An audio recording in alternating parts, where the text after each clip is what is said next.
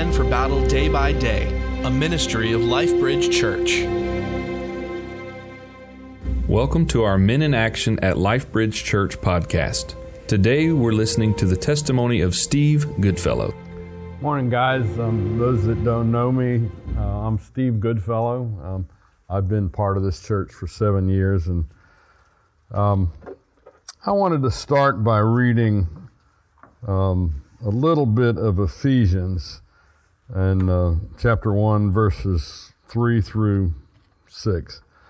Uh, Blessed be the God and Father of our Lord Jesus Christ, who has blessed us with every spiritual blessing in the heavenly places in Christ, just as He chose us in Him before the foundation of the world that we should be holy and without blame before Him in love having predestined us to adoption as sons by Jesus Christ to himself, according to the good pleasure of his will, for the praise of the glory of his grace by which he made us accepted in the beloved. The reason I wanted to read that is because some of you guys heard me arrogantly say, you know, this predestined, this, um, you know, he's going to call some and not call others.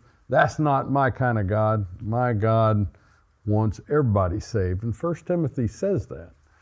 Um, First Timothy basically says that um, um, as Paul is talking about uh, intercessory prayer, that this is pleasing to the God who calls everyone and who wants everyone to be uh, called to the truth in Christ. So, you know, somehow as I was preparing to talk to you guys, uh, the Holy Spirit showed me the truth of both of these. I don't know how it works, but I know that as I look back over my life, Christ has called me time and time again. And um, even though I was reluctant, yeah, you know, I can't say I was reluctant because um, I've never had that you know, July 13th at 11 a.m., 1996, you know, the Lord crushed me uh, until I got to this church. Um, but I was, you know, I grew up in the 50s and 60s, and we pledged allegiance to the flag and, and uh, said the Lord's Prayer every morning in public school in Atlanta, Georgia, Fulton County. Can you believe that? If you guys are young, you missed out on an era when when we were a Christian nation. So I never doubted there was a God. I never doubted that Jesus was the Son of God. I never doubted that um, that I was part of the club, and so I just kind of assumed that, you know. Um, well, uh, my home wasn't a particularly Christian home. It wasn't a non-Christian home. I mean, you know, my dad's language was not good. Um, but um, my mother took us to church now and then. Um, but it was not a, a, a, it was not a bad home, you know. And and unlike a lot of stories that that you guys have heard and will hear, until I got here, I never had a ment. At least I thought I never had a mentor. And I, you know, Gordon, of course, you guys know is my mentor. And I had asked Victor Perea the first year I was here um, would he mentor me? And um, he said, Well, it doesn't work like that. You, you got to have somebody older than you. And Gordon's the only guy in the church that's older than me, so he got elected. And uh, thank God he did. Um, in January of 1962, three, four months into my senior year in high school, I got my girlfriend pregnant. And back then, you know, you married your girlfriend if you got her pregnant. But I remember, you know, this this is interesting because this this was a scary time. I mean, you weren't allowed to be in school um, if you were pregnant, and but I remember when when uh, Dee Dee, my first wife, mother of my two kids, um, went to the doctor to find out if in fact she was pregnant, and I was officiating a basketball game for the younger kids, and and she and uh, she came into the arena and walked upstairs so I could see her, and she went like this and just tears in her face, and I went. I actually felt that was wonderful. And, and I don't know why, but, uh, and it was wonderful. And it was, uh, you know, I have a wonderful son now that's almost my age, um, and a daughter that's a little behind him. But that experience, uh, um, you know, preparing to get through, trying to get through, and graduate out of high school was, traumatic. Um, but because of that experience, it was the first time I really met the Holy Spirit. And I'll tell you why. Um, one of my ex girlfriend's mother went to the principal and said, Dee Dee Lozier's pregnant. And um, I don't know how she would know that because neither of us told anybody. Um, but there was suspicion. She didn't show. Um, so, anyway, we get called into the principal's office, and um, uh, Mr. Vocalis said to Dee Dee, Well, Dee Dee, you're going to have to go to a doctor and bring in a certificate saying that you're not pregnant to stay in school. And I'm 17, about to be 18. And where this wisdom came from, well, now you know. I said, Mr. Vocalis, her last name starts with L. It's Lozier. You can start the A's or the Z's, and when all the girls prior to her bring in their certificates, she'll bring in hers. Well, it ended right there. And that wasn't me, man. I, I, I, I looked around after I said that and where'd that come from? well, that was it. Um, we eloped to a little town in North Georgia called Ringgold, which is one of those marriage mills, you know. And um, we got, I was supposed to be with my best friend going to Western Carolina University to try out for a football scholarship. I was a field goal kicker and a, linebacker. Um, and um, and Dee was supposed to be spending the weekend with girls, girlfriends, and so um, we did that trip. And uh, I came home, and uh, about a week later, my parents called both of us into their bedroom, and um, my mother says my dad's sitting over there. He's, he's a great big gruff guy, but a sweetheart. Um, my mom says, So you guys are married? How did you know this? Well, um, uh, my mom said, Well, when you came home and took all your laundry right into the laundry room and and uh, took your stuff upstairs and cleaned up real fast, we knew something was wrong. So uh, they called the Bureau of Labor Statistics and found that we'd been married. Um, and then my mom says, "Dear, you pregnant?" Yes. And they were wonderful. I mean, they were just so supportive and, and helped us get through those early years. We were married for 11 years, and um, Dee had a rough background. Her her father had been married five times. When we were dating, her mother would bring home married men to spend the night in, in a little 1,100 square foot house next to Dee's bedroom and their grandmother in the back. So, you know, that was that was her. Um, well, uh, she had a permissive thinking about her, and um, in the six months that we were married and still in high school, my varsity coach said to Dee, "You can do better than him." not knowing we were married, not knowing she was pregnant. And uh, one of one of the one of the great lessons I've learned um, in my experience is that boy, words are powerful. And um, I set out from that point on to prove that no, she couldn't do better than me. And uh, so for the next 11 years, I worked full time and went to college full time. Um, carried 15 hours every semester. Um, I started to work at a, a Aetna Casualty Insurance Company in the stock room, and you know, as I said the other night, you know, when you're that age, you think you know you'll you'll start here, but in three years you'll be president. You know? Well, one of the guys been there 27 years. One of them been there 19 years in the stock room. I thought, oh no, life is over.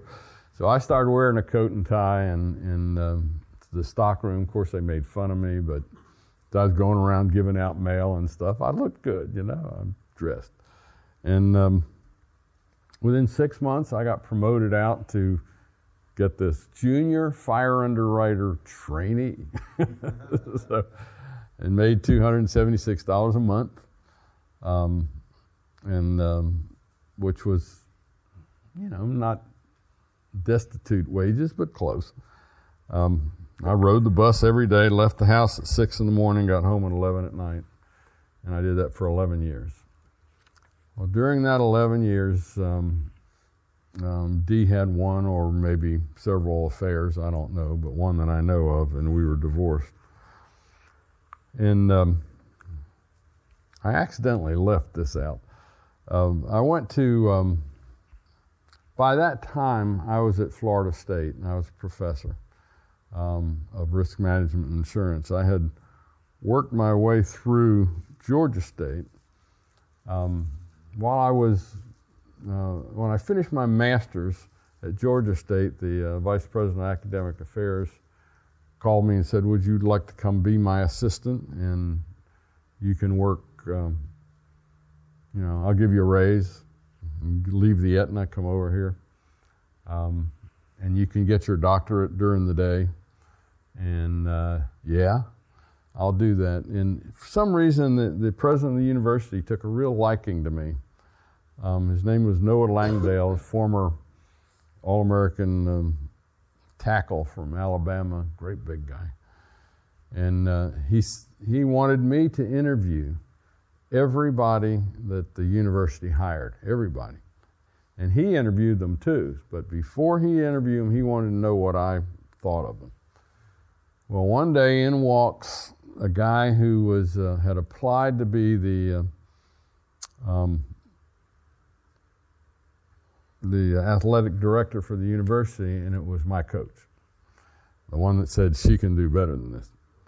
I said, "Hi, coach. Remember me?" He said, "Yeah, I think so." You remember Dee Dee Lozier? No. You told her, and he went white. Um, and uh, he said, "Oh, I'm, I'm, I'm so sorry." Anyway, I recommended him, and um, uh, he was hired, and we became great friends. Uh, we played tennis, really hard tennis. I mean, we would wail at each other. And uh, uh, but but he became became a pretty good athletic director for Georgia State, and, and got them on their on their way. Um,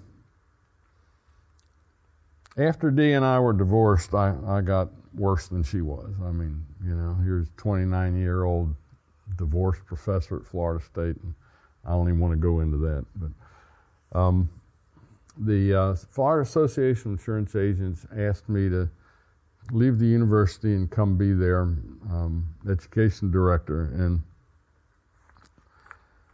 um, I did. And, and as I left the university and joined that group of men, uh, I can tell you I felt dirty. I, I felt you know, unworthy. And, and um, I left this out the other night, and I, I, shouldn't have.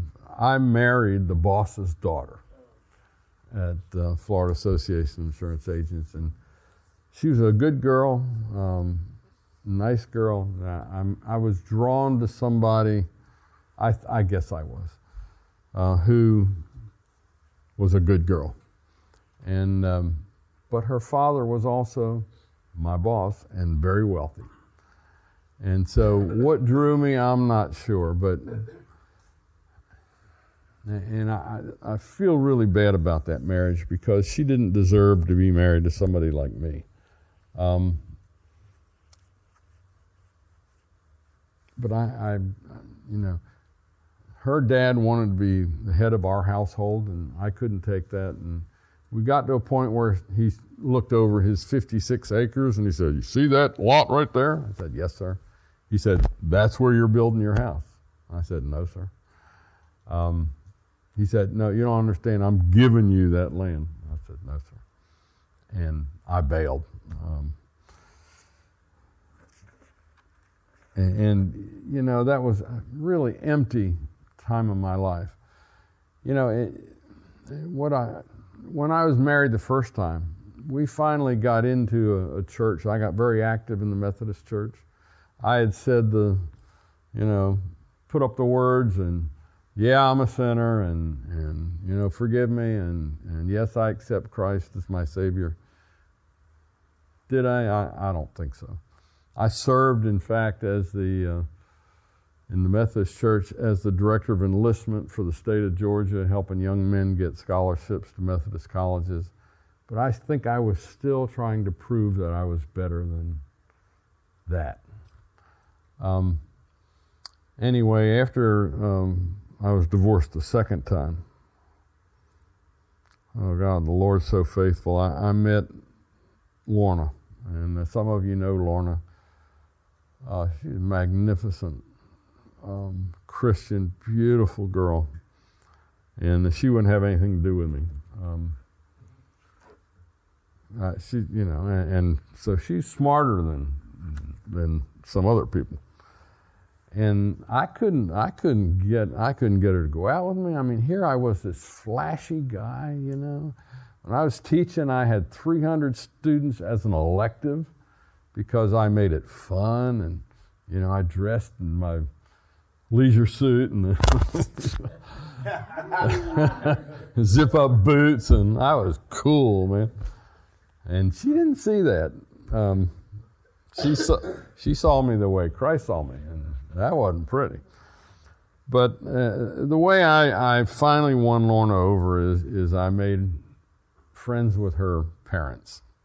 Um, I had met them just accidentally at church, and, and uh, I actually even moved down here to Orlando, two blocks from her parents, and uh, and I worked at it, and I made her dad my best friend. He wasn't that much older than me. um, Lorna's 16 years younger than me. Um, and then one Thanksgiving, she and, and Michael still lived in Tallahassee. And uh, uh, Michael's my son, stepson. He's now 37. Um, but he was nine at the time. She walks in for Thanksgiving dinner, and there I am at the table. And um, a year later, we got married. And but I was, you know, I didn't. I don't know. I, I my problem has been arrogance. Um, it's always been arrogance, and it sneaks back sometimes. Um, we didn't have an easy marriage. I'll tell you. She you know, when, um, when the Lord broke me six years ago, I was sitting in my living room, and Lorna was, we were watching TV, and, and she was laughing about something on TV, and all of a sudden, all of a sudden, the Lord showed me who she was.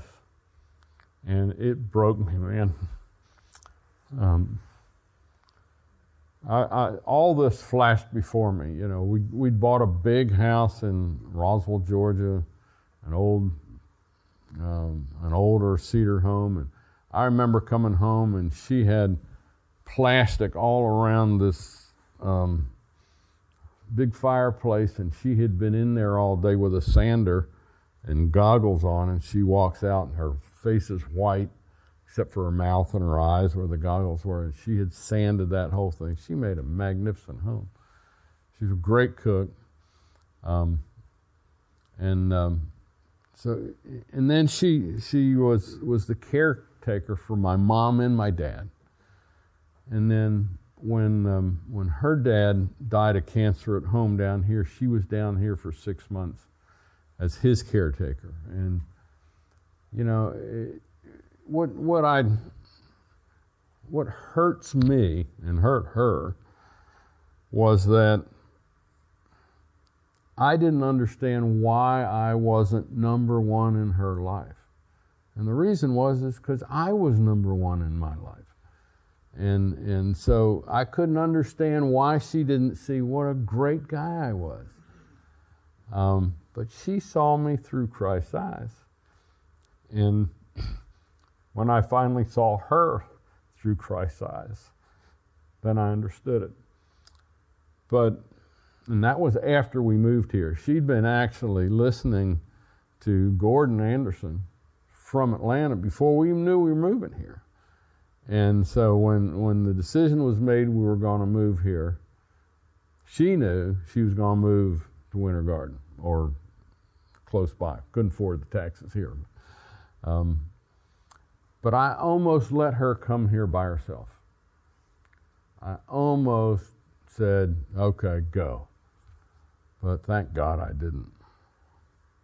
When I got here, um, and this event happened, uh, I could see it all clearly, you know, who I had not been my whole life. And um, then, you know, Gordon has done a wonderful, been a wonderful friend and a wonderful mentor to me, um, and helped my growth immensely. And uh, you know, Ken has been a great help to me. Um, th- this class has done more for my growth, I think, than anything else. Um, getting to know you guys and, and getting to know who I am in Christ.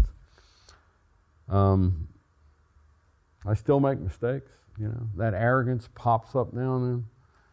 Um, just a week or so, two weeks ago, uh, I was in the presence of one of our brothers who was in fa- financial need, and I wrote a check, handed it to him, and without praying about it, without talking to Lorna about it, and um, you know, because we had finally come to that place where we made all decisions together. So that was hurtful to her, scary to her, because uh oh, here he goes again, you know.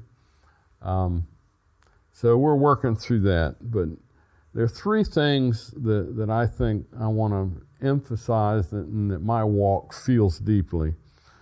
And one is that in all the time, in all this time struggling to get here, not one man told me his story. Not, and I work with some godly men. Not one man said, Steve, let me tell you how I made Christ center of my life. And I think if they had, Lorna's and my road and my prior road would have been much, much easier. So, guys, tell your story, man. Don't miss a chance. If somebody comes to your mind while I'm talking, boy, I mean, today, call them, get with them. Um, secondly, uh, God does call you. I mean, I, I can think back hundreds of times when when He has pulled me, and, and I've, I've always just been, you know, I think, have I been a Christian? I think so. Has Christ been center of my life recently? And very recently, and I'm 75. I mean, how many wasted years? You know, I was a fat kid when I was in grammar school, fourth, fifth, sixth grade. And those childhood experiences follow you. I mean, I've been on a diet now for 68 years. And, um, you know, I go to the gym because I don't want to be fat again. I mean, it, it, it's so think of your experiences and, and how they've affected you, and think of words you said or that words you, you need to say that could affect somebody's life forever. I, I look at Steve's kids I mean, you know, you can, you can pick out one of the McLean kids walking through the church. In fact, when Lorna and I were greeting a couple of weeks ago, I said, Are you a McLean? As he runs by, he says, Because they all have that presence, you know. And I wish I'd been able to give that to my kids. And so Steve's been a great mentor to his family. It's just amazing. Um, third, never drop your guard. You know, put on the, the full armor of God and. Um, because Satan, you know, Satan took this blessing. Uh, Lorna and I have had a great financial experience this year. I mean, uh, the Lord just blessed us in a big way. And so when I was in the presence of uh, this believer, a friend of ours, that, and I thought, well, God put me here, right? Um, but Satan can use a blessing as a as a weapon, and so be careful, be on your guard. Thank you for listening. May God bless your day. We'd love for you to join us next week in person on Tuesday evening or Thursday morning for our My Story series, or join us for our next podcast. Until then, God bless.